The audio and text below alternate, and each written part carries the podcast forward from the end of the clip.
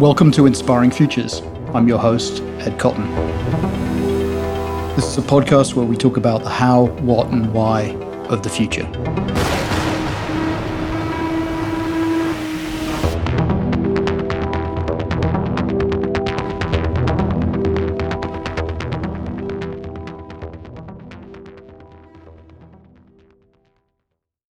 Uh, welcome to another episode of Inspiring Futures. Um, my guest today is Adrian Ho of Zeus Jones, and manning the controls in, in the studio is Alexander Ray of Orcs.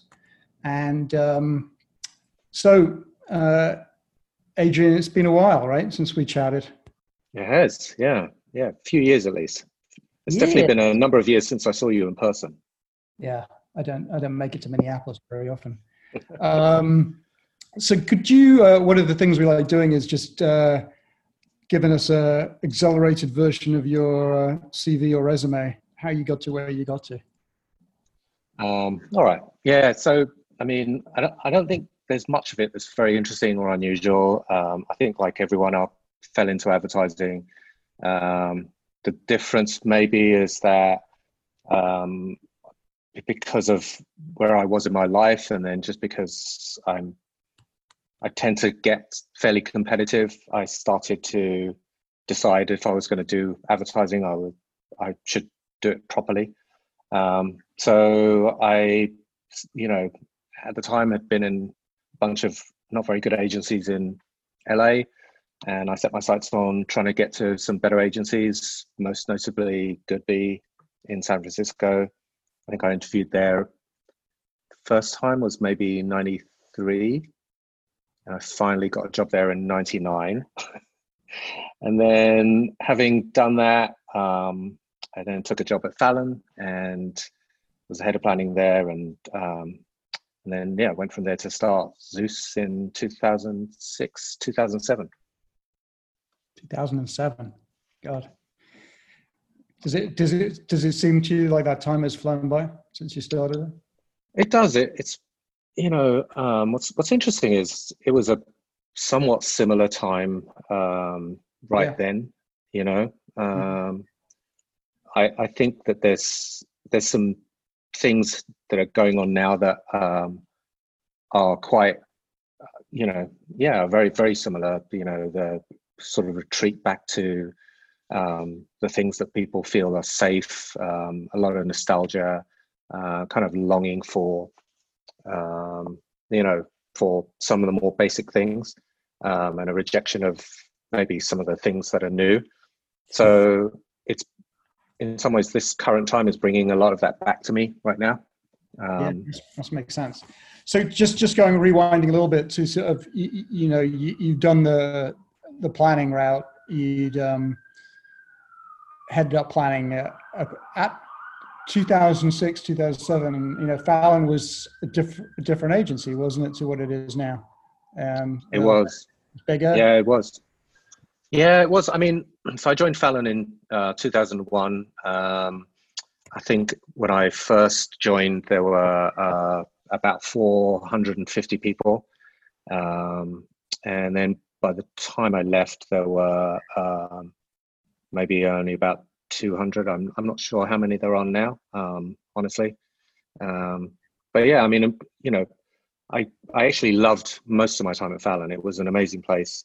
Uh, I remember the first time I got there, I'd have this experience of walking around the corner, um, wandering into someone's office, and just realizing that they were working on something incredible.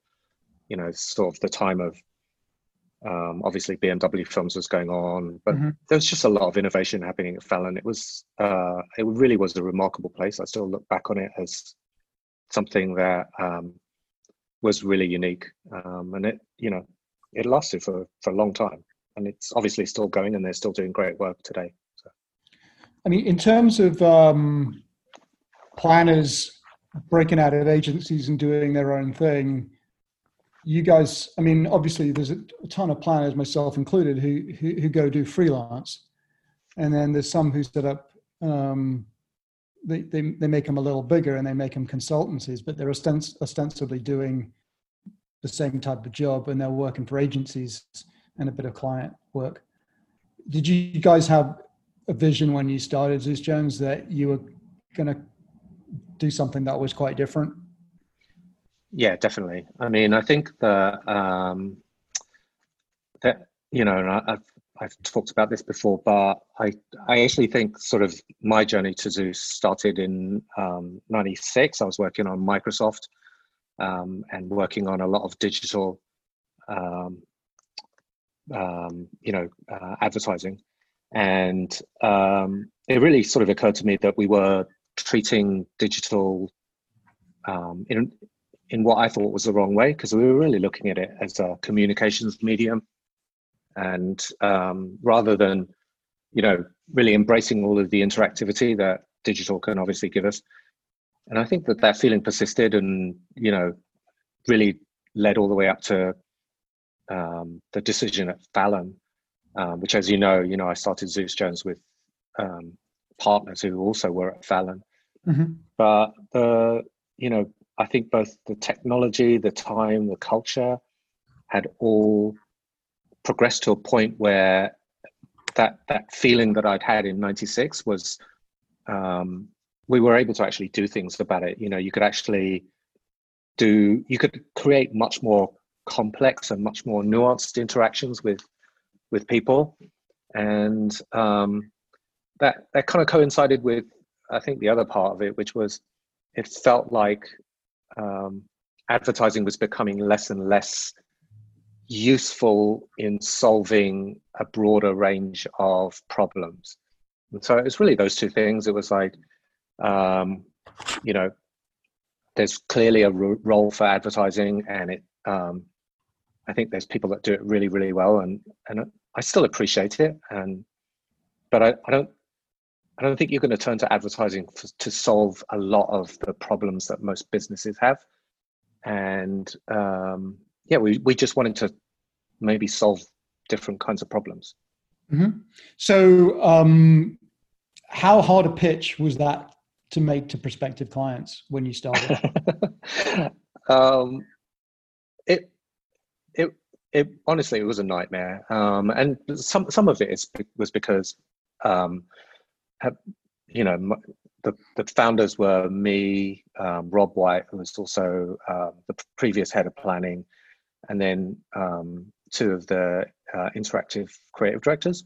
Mm-hmm. And so none of us really were that good at explaining and, and pitching sort of business things. I mean, we could explain and pitch creative, but we couldn't explain and pitch business things. I mean, mm-hmm. so um, so there was how quickly did you find that out? Was it was there was it a series of was it was it one event that really cat was a catalyst of like okay we we need to rethink this a bit, or was it just? Um, uh, it was a series of catalysts, and honestly, and, and I've also told this story before, but um, it it really was we we didn't it, if if it hadn't been for the uh, former CMO of Nordstrom, um, who literally said I think what you're saying is complete nonsense, but I like you anyway, and I'm willing to give you a shot.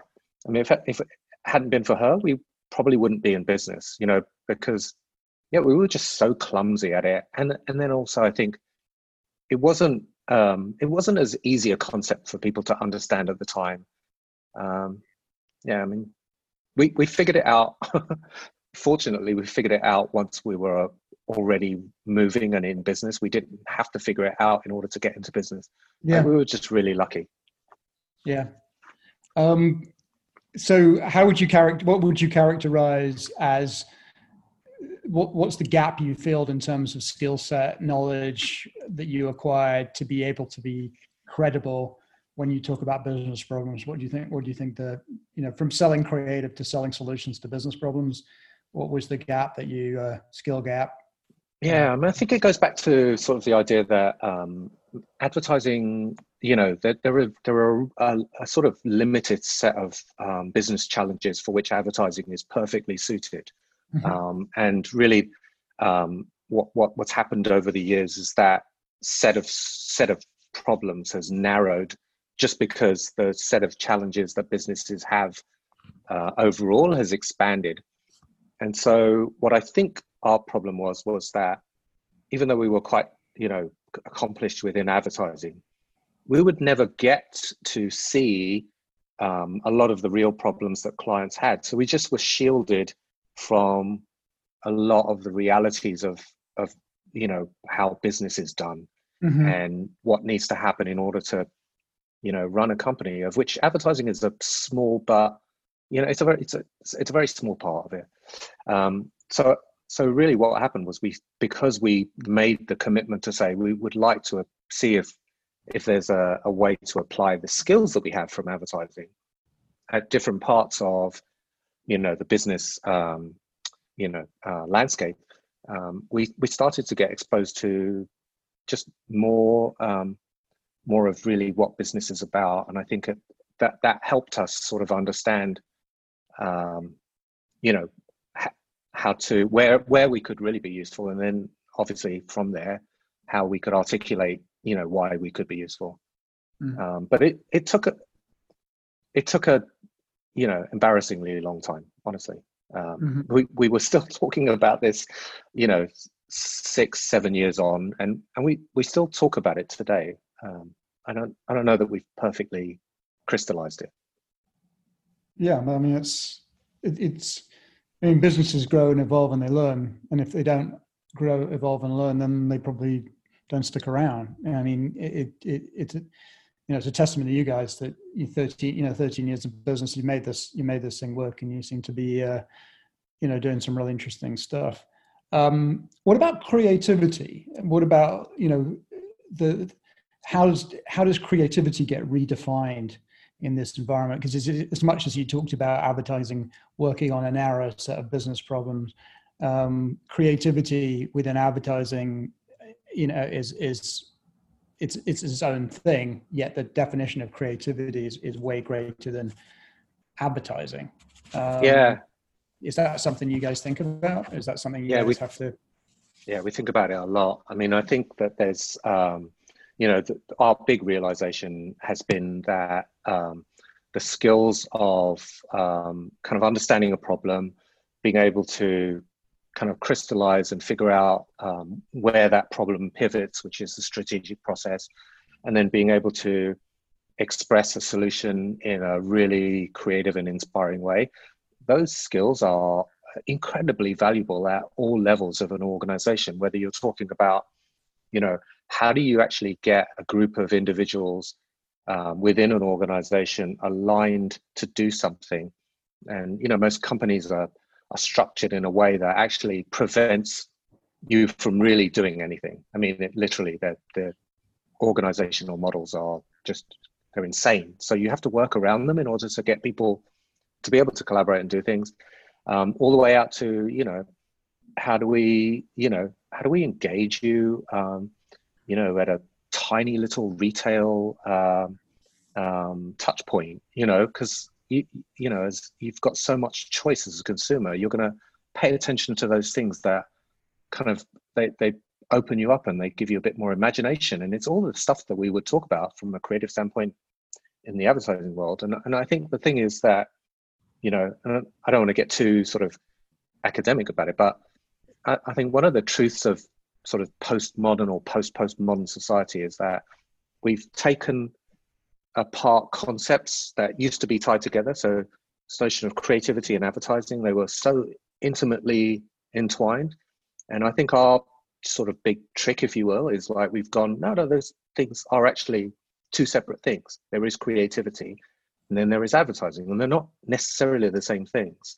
And once you do that, you, you realize you can apply creativity everywhere. And actually, it's more needed than ever because um, it's actually it's actually very very rare. And and you know to sort of bring it down to the ground i know you have been in those same situations as a as a, a planner. I don't know if you call yourself a planner now but as a as a former planner where um, clients hinted to you that God, it'd be great if we could get some of your thinking and you know your team's thinking um, but we just don't we just we're not doing any ads and so in some ways they you know i i, I look back and I, I realized that client, clients had been asking for us for, for us to do something like this all all along Yeah, no, it's, it's, really interesting because, you know, I'm now, now well into over 20 something episodes of this um, podcast. And um, it's, it's interesting talking to, to different strategists and um, Amelia Torode, um, who um, was head of strategy of VCCP, now runs a collective of strategists. She's sort of like, there's never been a better time to be a strategist than, than now um, unbu- unbundled from advertising. And if you think that everything is a brand, basically, and mm-hmm. everything needs a positioning, and everyone everything needs to think about their experience, then the skills of a strategist are, are more in demand than they've ever been. Um, and that's what you know that's kind of what she, she's doing um, which is mm-hmm. ostensibly the work the work we were doing but it's it's being applied to a bigger a, a bigger canvas um, let's go back. Let's go back to something you said that I think is a really interesting question for strategists. Um, defining the problem. Mm. It, it's always something when we get into pitches. You know, um, uh, we're always trying to work out what the hell the problem is. The consultant says one thing, the client says another. You haven't really got much access to data, um, so you're trying to you kind of um, scrambling in the dark somewhat to try and work out what the problem could be how, how you got you know with existing clients you know is is data the is is data the thing that that can really illuminate and get clients on board to um, nod heads and say yeah that's interesting we need to um, or is it, is it is it a combination of things honestly i think um, you know data data's part of it but um, more often than not um, and and and this is maybe sort of tied to the what we were talking about before. Um, more often than not, we're working with clients that have a very, very, very clear idea of what the problem is. Mm-hmm. Um, they don't, you know, they're not, and um, I, think increasingly, and this is the problem for the consulting industry, they're really not outsourcing the the uh, job of identifying the problem. Yeah, um, they're outsourcing the job of um, coming up with a solution and coming coming up with a solution in a really really in, yeah exactly in a really interesting and creative way. Um, because um, and, and it kind of makes sense because it's like I'm, I'm not going to give up I'm not going to give up ownership of of um, understanding of my business to someone else. And, you know, I, I don't think I think most modern businesses would be like, no, that's the core, that's a core skill. We have to we have to know better than anyone what's going on in our business. Mm-hmm. I'm, not, I'm, not, saying that this is widespread, but I think that they they the most most really good companies, you know, get this obviously, um, and so and it's an ongoing thing for them. But the um, because they only need to solve these in a creative way um, uh, every so often, um, it's it's really not worth them carrying the burden of trying to create an environment to be able to house that kind of talent um, and so that, that more often than not, we come in, the, the problem has been very, very well defined. Now, in the course of figuring out what the right solution is, we may interrogate the problem a little bit, we may use data and stuff like that, but we tend to focus um, all our energy on sort of going, okay, um, let's figure out the most creative solution to that problem um, we possibly can. And I'll say that there's another thing that, um, and you may not have brought this up, but there's another reason why we behave that way.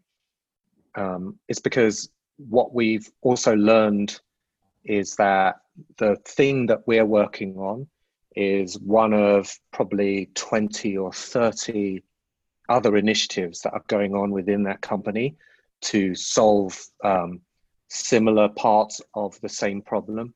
So the more that you spread out, um, you know, the kind of the edges of your solution, the more that you start to interfere with other teams that are really running hard at, you know, their solutions or other initiatives. Um, the more those things get bogged down, and the harder they they get to do. And I, I, I definitely think um, this is one of the things that agencies um, tend to be guilty of um, which is to sort of see the world in terms of like, well, advertising is the solution, and we just need to apply this in more places. And so a typical agency presentation may spread into areas where I think most clients are like, yeah, this is interesting, but really unhelpful because you know you're now trying to suggest advertising as a solution for something that I've had a team working 18 months on, you know? Um, or, or it's, or it's the other way kind of around, which is yeah. advertising. I mean, I remember, I remember back in the days of, uh, the planning at the APG conference, seeing a seeing a Crispin presentation where they unveiled a blueprint for a new VW. and that sort of epitomized something to me that was like, yeah, at the point, you know, it, it's, it's, it's audacious, but how could you possibly be credible in, uh, in, uh, in that against a company who's been doing this for 100 years and uh, knows the intricacies of sourcing and blah, blah, blah, and all the exactly. other things. We're very good at putting picture, pretty pictures up on the wall and say, exactly. saying, wouldn't it be cool if you did X? But um, yeah. the nuts and bolts uh, and the complications and the logistics of, of making those things happen um, is sometimes not really that understood. It's conveniently pushed under the carpet. Right. Um, so you, you, I mean, you're saying that, you know, to summarize what you kind of said is, you know, you found, you've gone out in the world and, and you found there are clients who not only have problems, they know that know that what those problems are, and they're very precise about defining them. And what they're looking for is creative solutions to to those particular problems that expect that are more than just advertising. And yeah.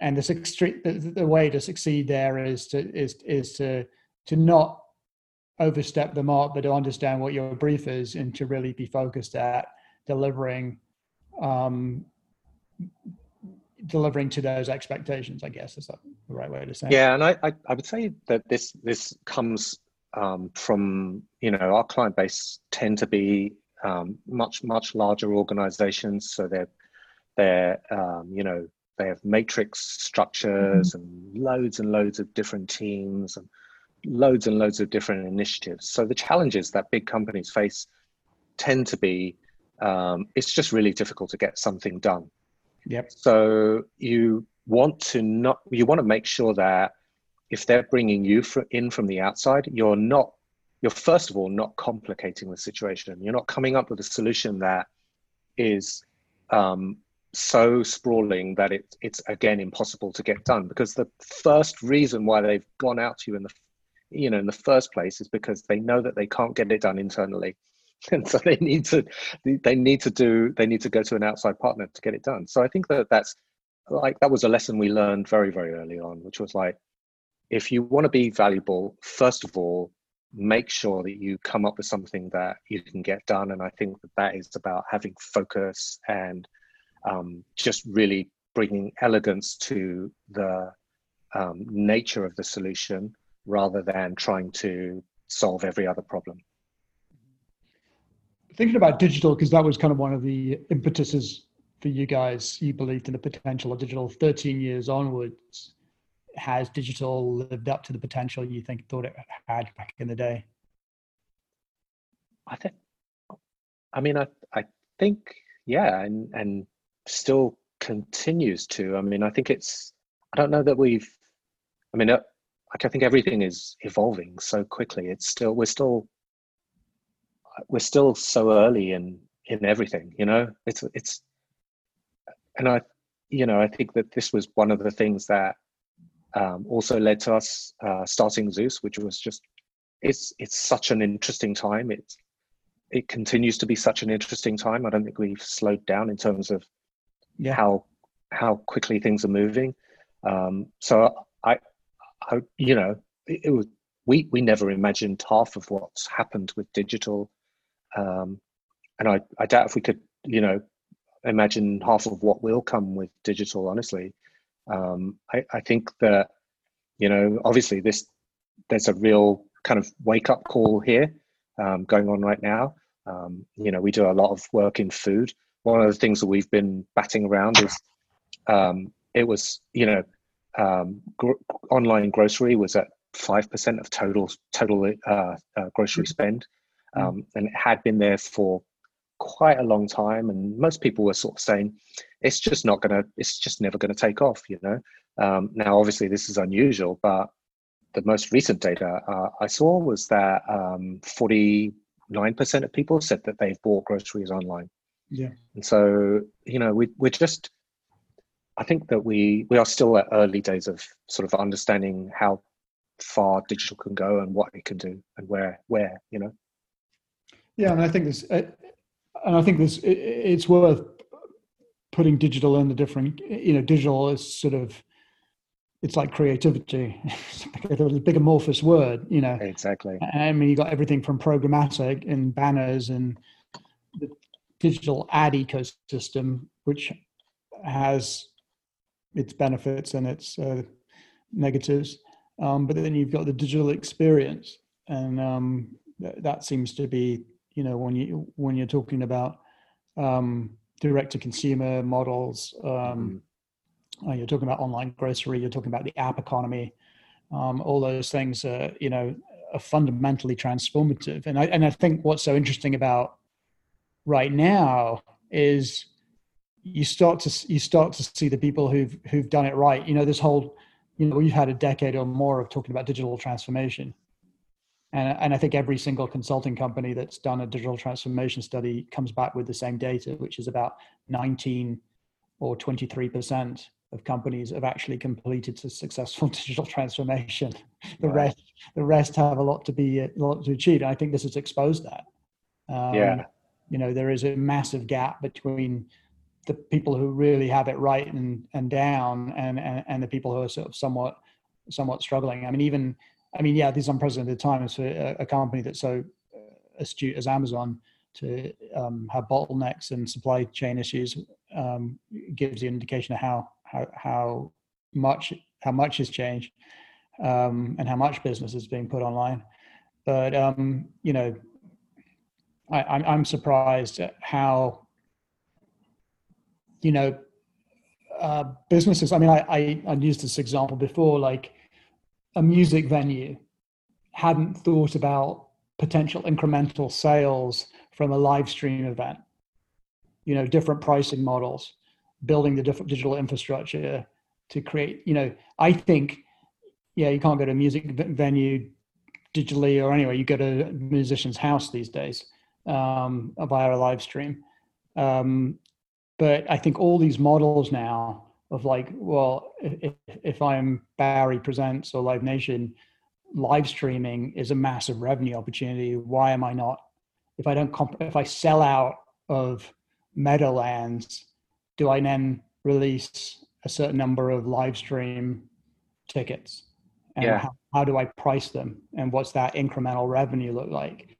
Um, so I, I, think there's a huge opportunity going back to that digital business model, uh, problem solving, revenue opportunity uh, area, and you're, into some really interesting. You're going to. I think. I think having gone through this, I think clients are going to be way more receptive of um, these solutions that that um, you know are digital. Yeah, definitely. I, I think that was one of the things I was going to say when you were going through sort of like all of the different parts of digital. Um, it's sort of the it's it's the nature of digitization um, and what digitization does when applied to industries that um, we we we've probably spent a lot of time thinking about probably like a lot of other people um, because that that is one place where you do see sort of common patterns of um, you know um, and we've been fortunate enough to sort of be able to witness like you know the disruption of music then journalism and so on and so forth. And you know obviously it's now happening to the kind of marketing services industry or the creative industry now and healthcare and all of those sorts of things.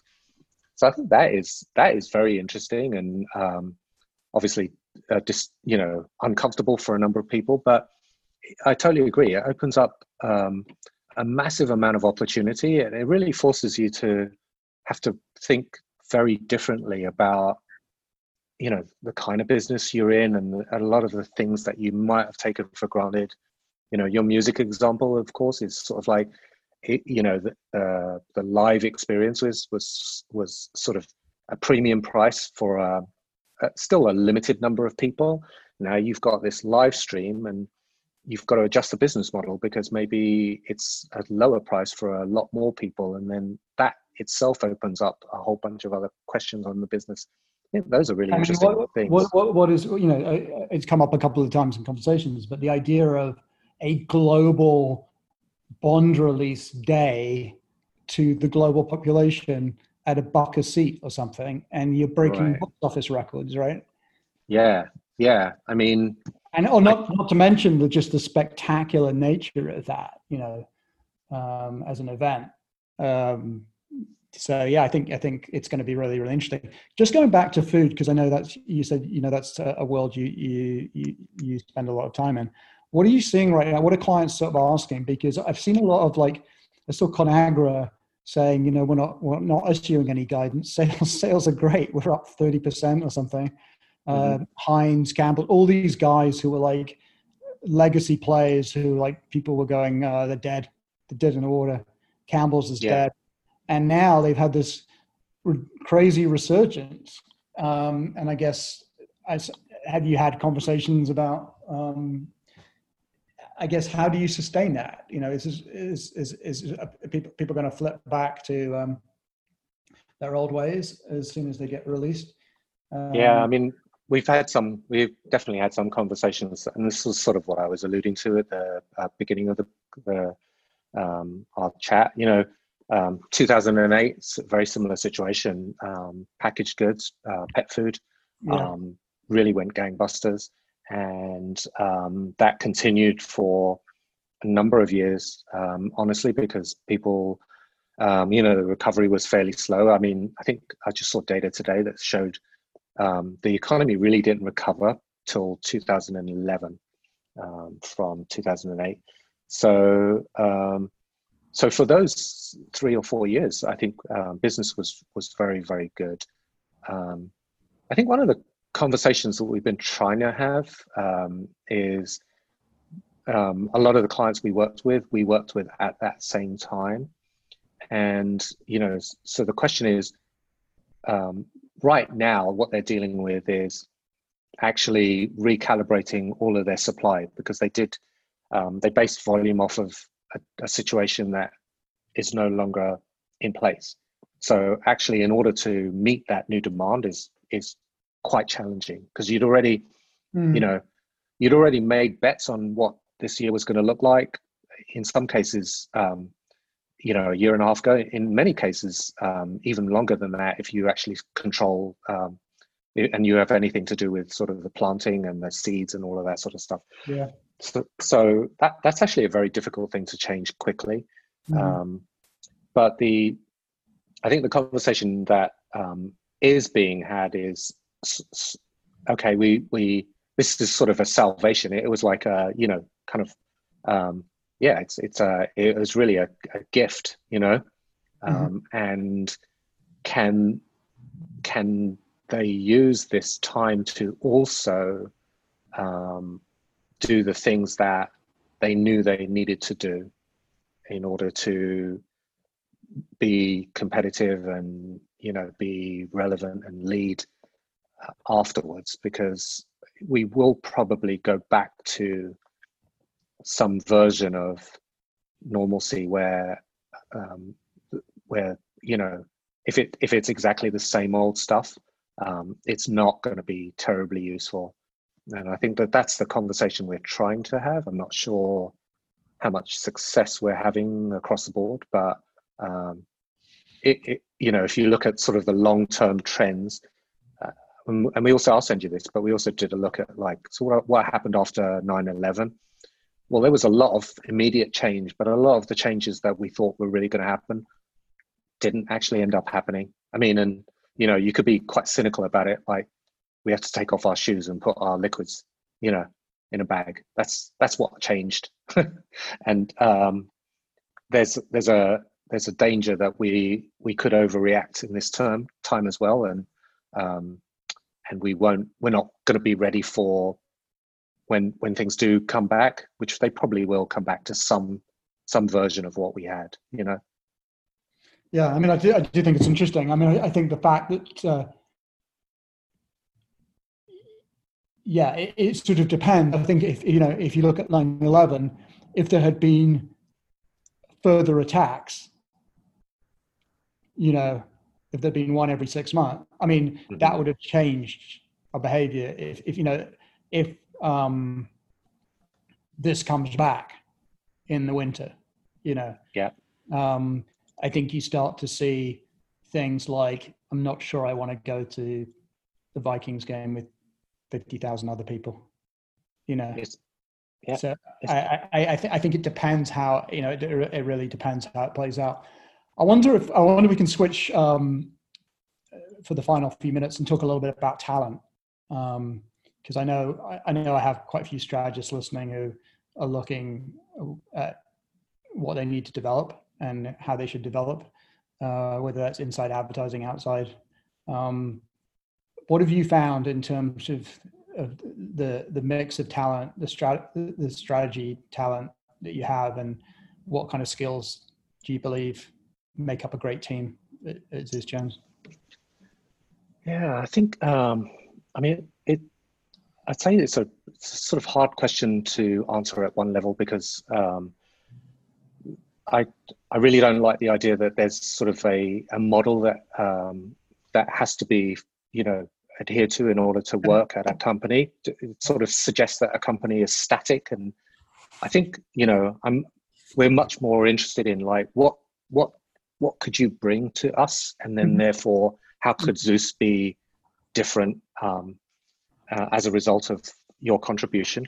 Um, but, I, but I think that um, from a strategist standpoint, you know, uh, we were talking about this, and I think that our kind of like our superpower, if you will, is um, um, kind of um, um, dis- managing and distilling complexity um, down. You know, like we get very, very fuzzy problems, and and our yeah. job is to to cut to the sort of core of like what what are those problems, yeah. And in in, in order to do that, um, I think you need a lot of you just need sort of um, very, very um, sort of, you know, rigorous first principles thinking, which is, you know, um, just breaking it down from a logic standpoint.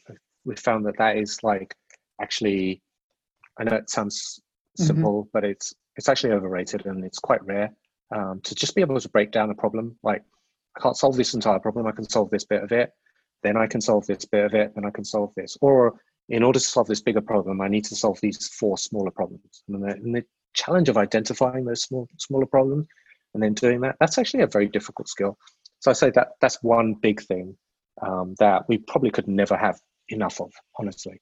And then the second thing is that um, I think that, um, and this goes for everyone at Zeus, but we really um, we fully believe that um, it, it, things are changing that and things continue to change um, and we want to be part of helping understand how things will be not how things were. And so what that means is you have to be willing to let go of what you know uh, today. You have to be willing to really embrace um, not knowing. And in some ways you have to enjoy the idea that you don't know something. And I think that that's a difficult thing for strategists um, to to do. And so that's I, th- I, think it's those two things. If you could bring those two things together, um, you're probably going to do really well. Yeah.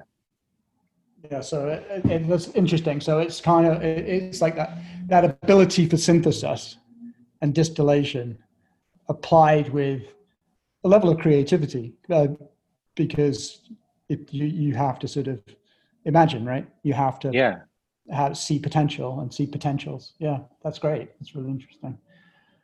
So um, wrapping up, what can we, we've got a couple more minutes. Um, so what's what are you what are you thinking in terms of um, brand responses I mean, this is one of this is about a conversation I'm about to go into, but yeah. how how you hearing that marketing is on hold and what marketing is being done is is uh, related to um, uh, more socially responsible efforts. Um, I was thinking actually, um, as a pet owner myself, and I know you work with pet food brands, um, how this problem we don't you can't get a dog in New York. Um, all, all the dogs have been taken out of the shelters, i.e., adopted, which is incredible on one hand. But then it, it, it, I wonder if there's a, a service here in the future for pet pet food companies to we don't want them going back into the shelters.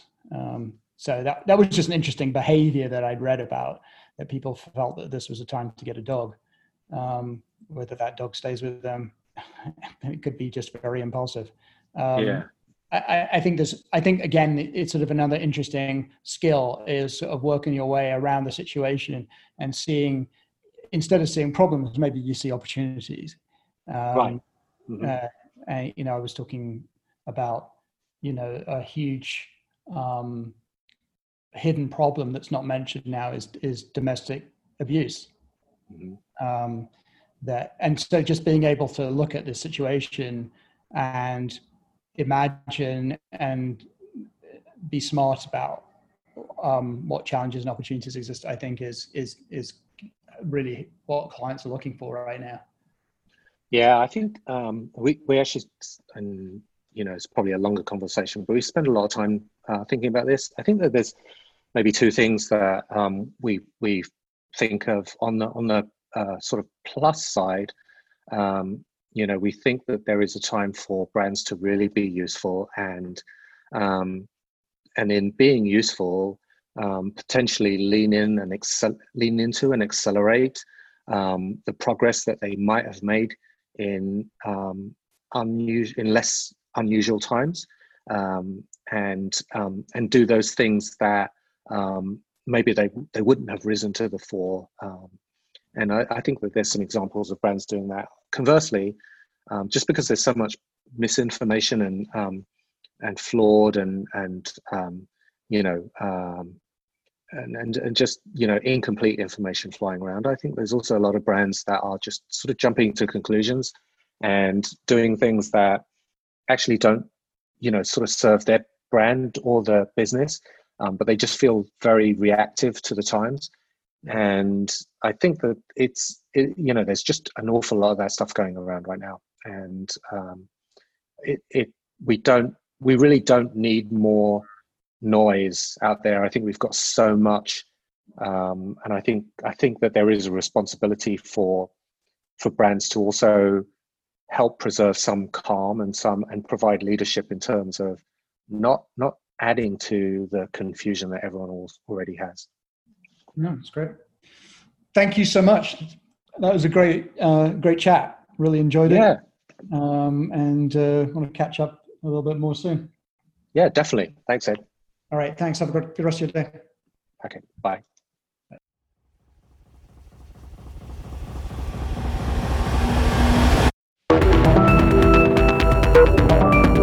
This is your host, Ed Cotton.